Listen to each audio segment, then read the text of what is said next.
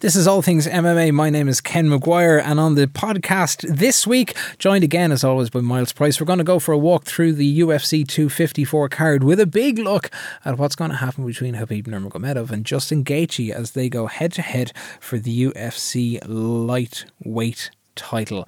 All goes down this weekend. Here's how we got on.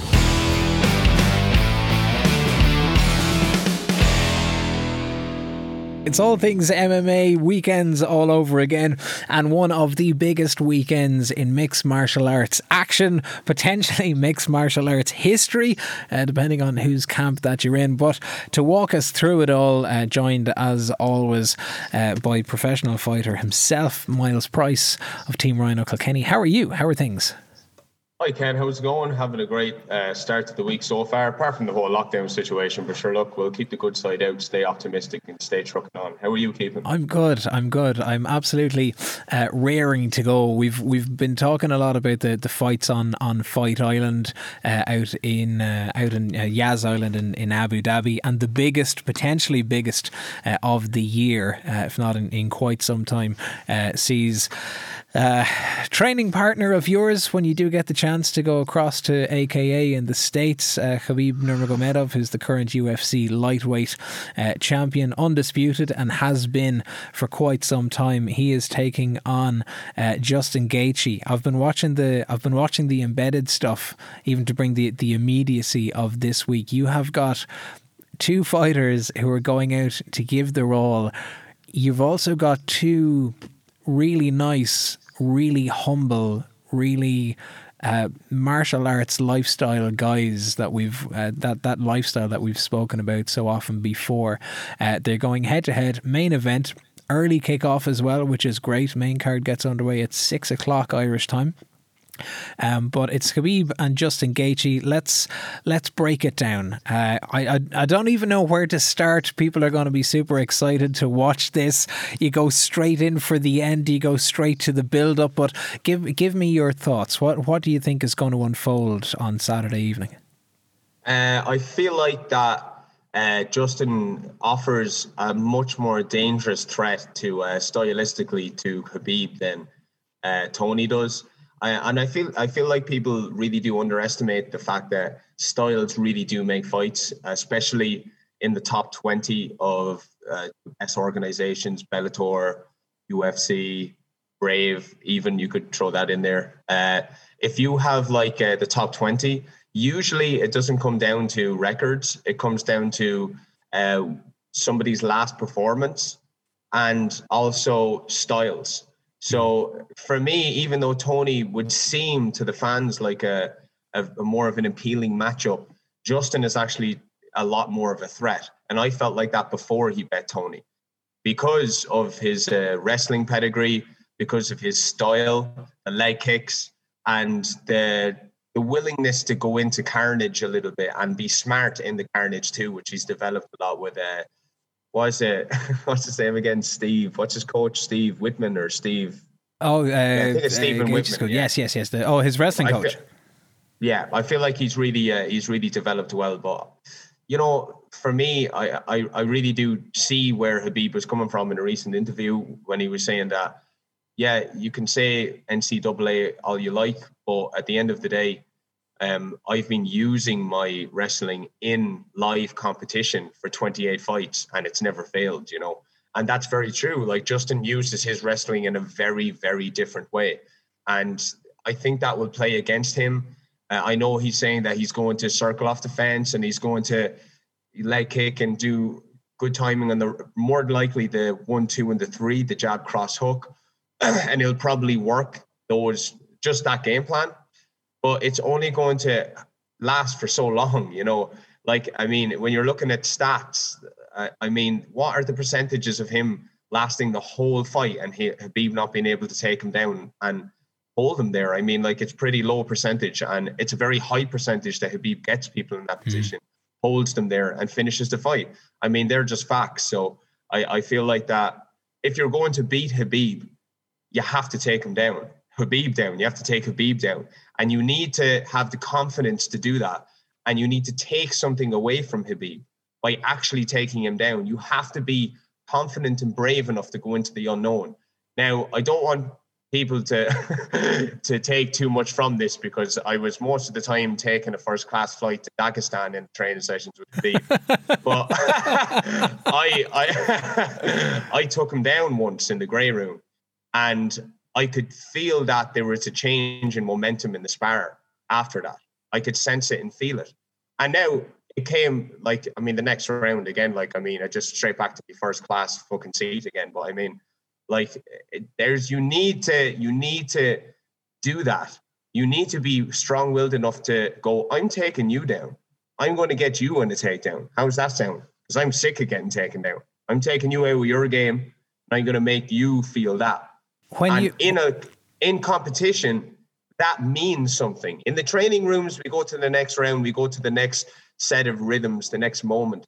But in competition, somebody takes Khabib down, it will change the fight a bit, you know. And you need to have what Justin has and his game plan, with a sense of, I'm going to mix it up and take you down too.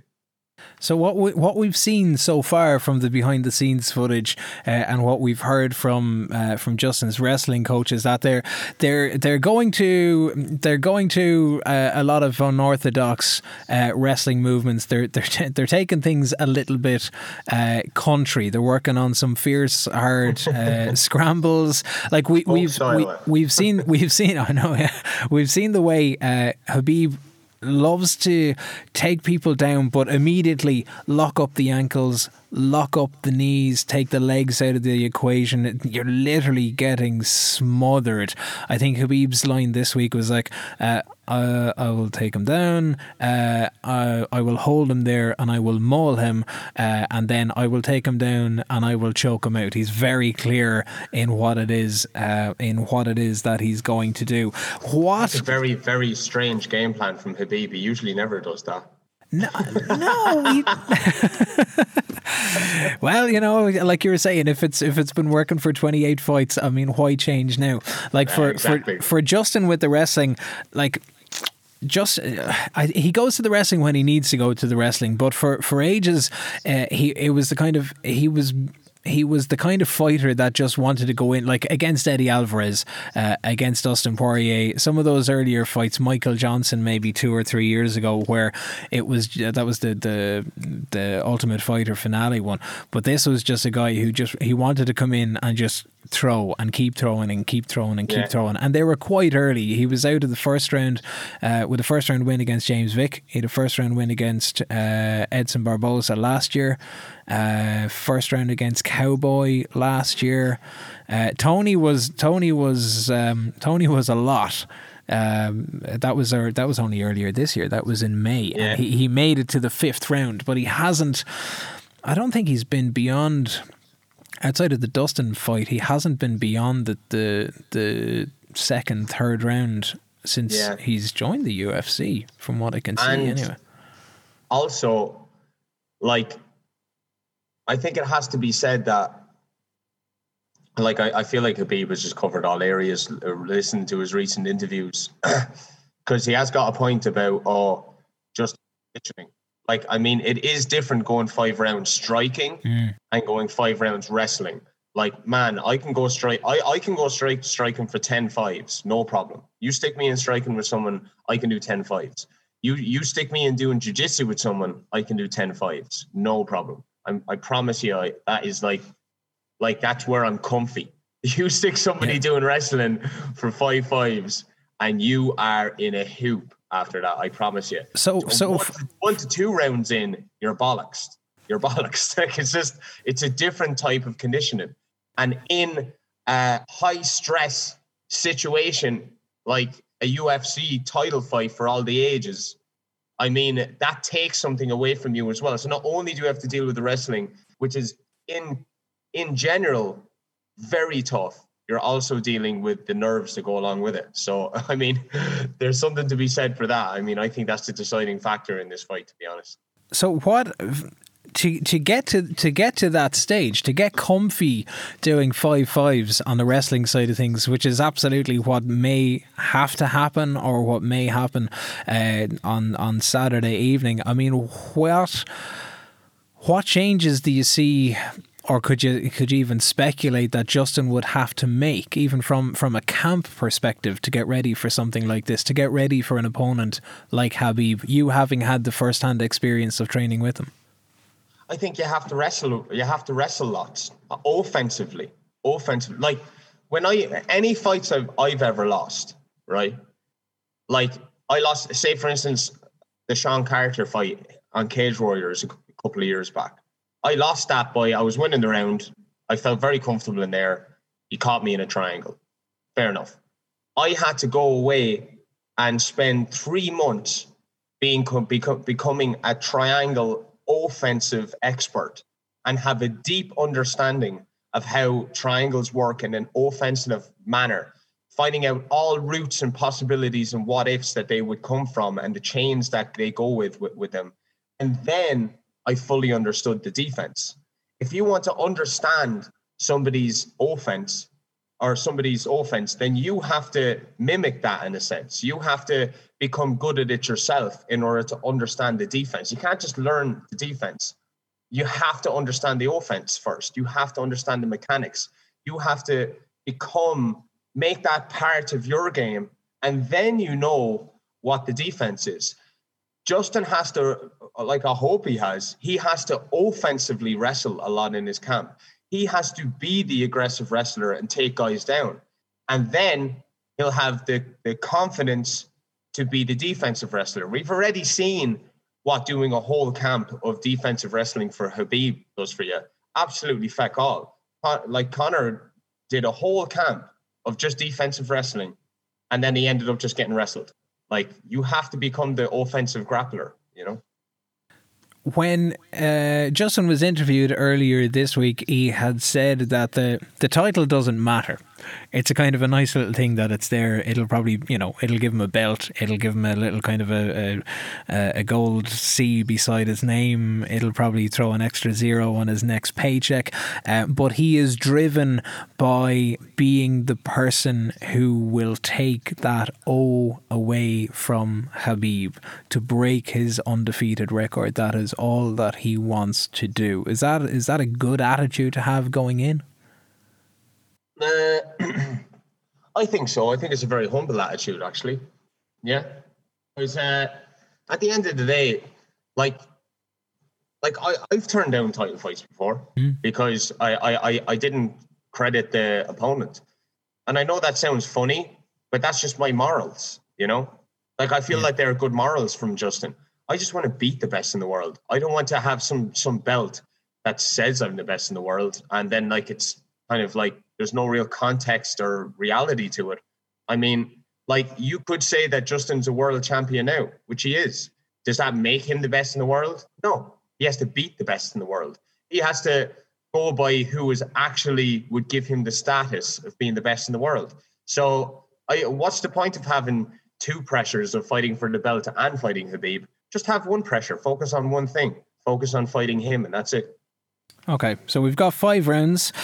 Main event, Saturday evening, 6 o'clock kickoff, Khabib and Justin. Call it for me. I think Khabib round 4. Ooh. I think he's going to finish him. I think he's probably going to finish him with damage, ground and pound, round 4. I don't think he's going to choke him out. I don't think he's going to submit him. I think he's probably going to lay some pretty vicious ground and pound and finish him by technical knockout. Okay, interesting, because it's outside of the promising to get him to the ground and hold him and maul him, the third kind of piece of the puzzle that Khabib have been talking about all week long so far is just about making him tired, wearing him down mentally and physically.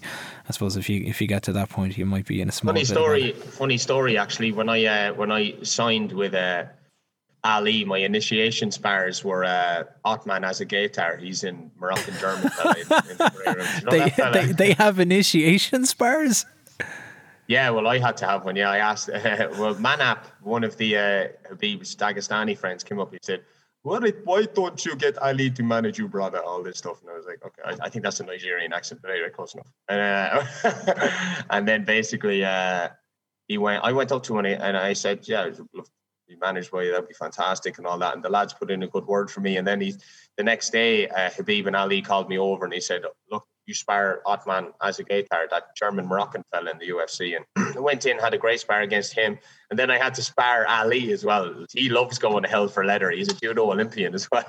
Just turn the head off you. But it was a great spar as well, you know. Fair enough, fair enough.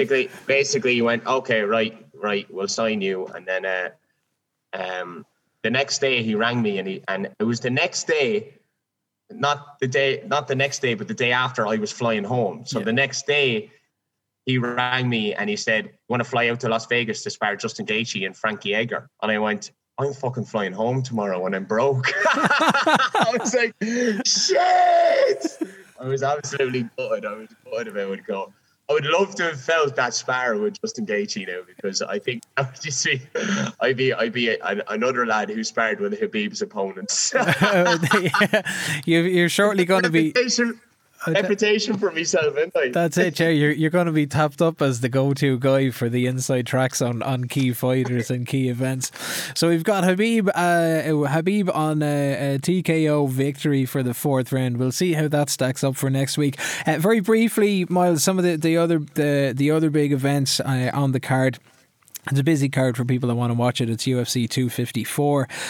Michael Chandler is on standby, former Bellator champ. He's been brought into the wings as a way of... I thought there was initially going to be a bout between himself and Tony Ferguson, but just in case either Khabib or Justin fall off the planet, he's going to be there. But Robert Whittaker finally gets a crack at Jared Cannonier, which should be quite an interesting one at middleweight. I think Jared was heavyweight and came down to light heavyweight and came down to middleweight all along the way. Have you an eye on this one?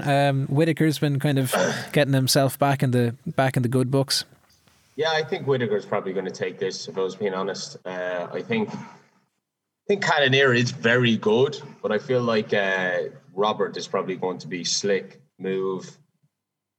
You know, I think he just has a better IQ, the Cannonier, really. Like, that's all, you know what I mean? I feel like the Cannonier, like, of course, he's dangerous, and he's probably, he has wicked ground and pound. His ground and pound is nasty as fuck. But I feel like that Robert is cute enough. I think he could actually come back and be a champion again. I think he can derail Israel if he actually, like, goes on a bit of a run here. I think he has the chance to do that again, you know. Interesting. Okay. And the third of the big ones, Walt Harris is back in the game as well. He's also been kind of putting together a nice little portfolio for himself. Going in at heavyweight, takes on Alexander Volkov. Always nice to see a good heavyweight fight, or the potential for a good heavyweight fight on a card. I feel like, I think Volkov will take this. Yeah. I think Walt... I don't know what happened to him this last fight, but it's his last fight where it kind of looked like I think it was against... Walt Harris's last fight was against Alistair Overeem. Now, he lost it. That's right. Yeah, that fight. It looked like that he was a little bit overwhelmed in that fight, you know. It looked like that he got... You know, mentally, he kind of didn't look really on point, and... Now, he had come off a fairly horrific end to 2019. His stepdaughter had been kidnapped, or his stepdaughter had been. I remember, murdered. Yeah. There was an awful lot. Story. There was an awful lot going on, and I think we had spoken about it. We might have spoken about it at the time. This is going back to May this year, that he was carrying a lot of stuff into it. I mean, we've seen him in action kind of before. He had a good win over Aleksei Oleinik. Now that was the one. The two fights against Spivak in May last year, and then July last year against Oleinik. It's like we haven't seen Walt Harris go beyond a minute. So he was like 50 seconds in the Oleinik fight, and then it was like a flying knee and a left hook did the damage in July. But against Overeem, he was a bit out of his depth. Yeah, I do. I do feel like, though, taking that into consideration, I feel like that if he was on form, I think he would have beaten. I would have beaten Overeem, but because of everything that he was carrying into the fight, as you were saying. Yeah. But that needs to be taken into consideration going into this fight as well. And they're just facts, you know. Like, it's tough what he went through. I mean, I can only imagine the pain and the hurt and the suffering that he has to lean into and get through a little bit. And while trying to be in the toughest one probably the toughest sport in the world, really. That's not easy to do. So I hope that he's gotten through that and it's not going to affect him in this fight. Okay. Well, with the footage that we've seen of him this week, he's been looking pretty good in the training and the outdoor side of things. Volkov is looking to get back in the win column as well. Curtis Blades, his last opponent in June of this year, lost the unanimous decision, having beaten Greg Hardy on a decision last November. But they are the key fights for this weekend for UFC 254. All goes down Saturday evening. It's the early kickoff. It's 2 p.m. Eastern time in the States. Because it's in Abu Dhabi, means the card activity gets underway 6 o'clock Irish time. So we should be seeing. I think that might be the prelim side of things. But again, we're getting ourselves a card where you can enjoy a full night of fights and still make bed by about 10 or 11 o'clock. On a Saturday night. Miles, if people are looking to get in touch, because you'd just mentioned it very loosely at the beginning, the gyms are closed, but you're still carrying on online and helping people do what they need to do. So if they've got questions or queries, or they're curious about online training and how you can help out, how can they get in touch? For sure. You can get in touch with me on my Instagram handle mainly. You can find me on Messenger, but it's mainly Miles Price Fitness on Facebook or Instagram. Shoot me a message and we can go from there, see if it's the right fit for you. My main focus is always catering around people's lifestyles and doing things at their own pace and understanding people and what their needs are and what their purposes are too, you know. And I feel like in times like these where the rug is being pulled from underneath a lot of people kind of on a consistent and on and off basis, which is very stressful because, you know, you're just getting back into the swing of things and then it's being taken away from you, you know. And at the end of the day, I work with people and I work to better people's lives. I don't just get people fit. I feel like that's a very small aspect of what I give people for online training and what they can avail of. So my main focus is just to make people's lives better, give people more support, more accountability, and cater absolutely everything around them and their lifestyle with a sense of progress and compensation. And I feel like that during these times, it would be great to give that to people, which I am. I only have a couple of slots realistically left on my online coaching. So if you feel like that, it's something that you want to do, please do get in contact with me. And if I can't help you and I don't have the availability, I'll pass you on to the person that I feel like is the best fit for you and your lifestyle. There you go. Just exactly what we want to hear. Miles, as always, thanks so much for your time and your insights. This has been All Things MMA. We'll be digesting the aftermath of UFC 254 next week. Until then, good luck.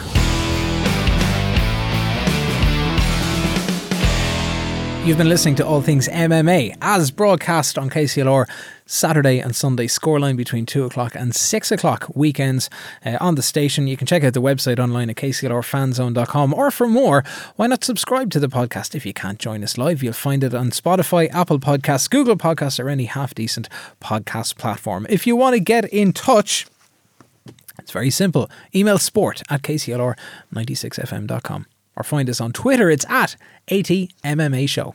Until next time, good luck.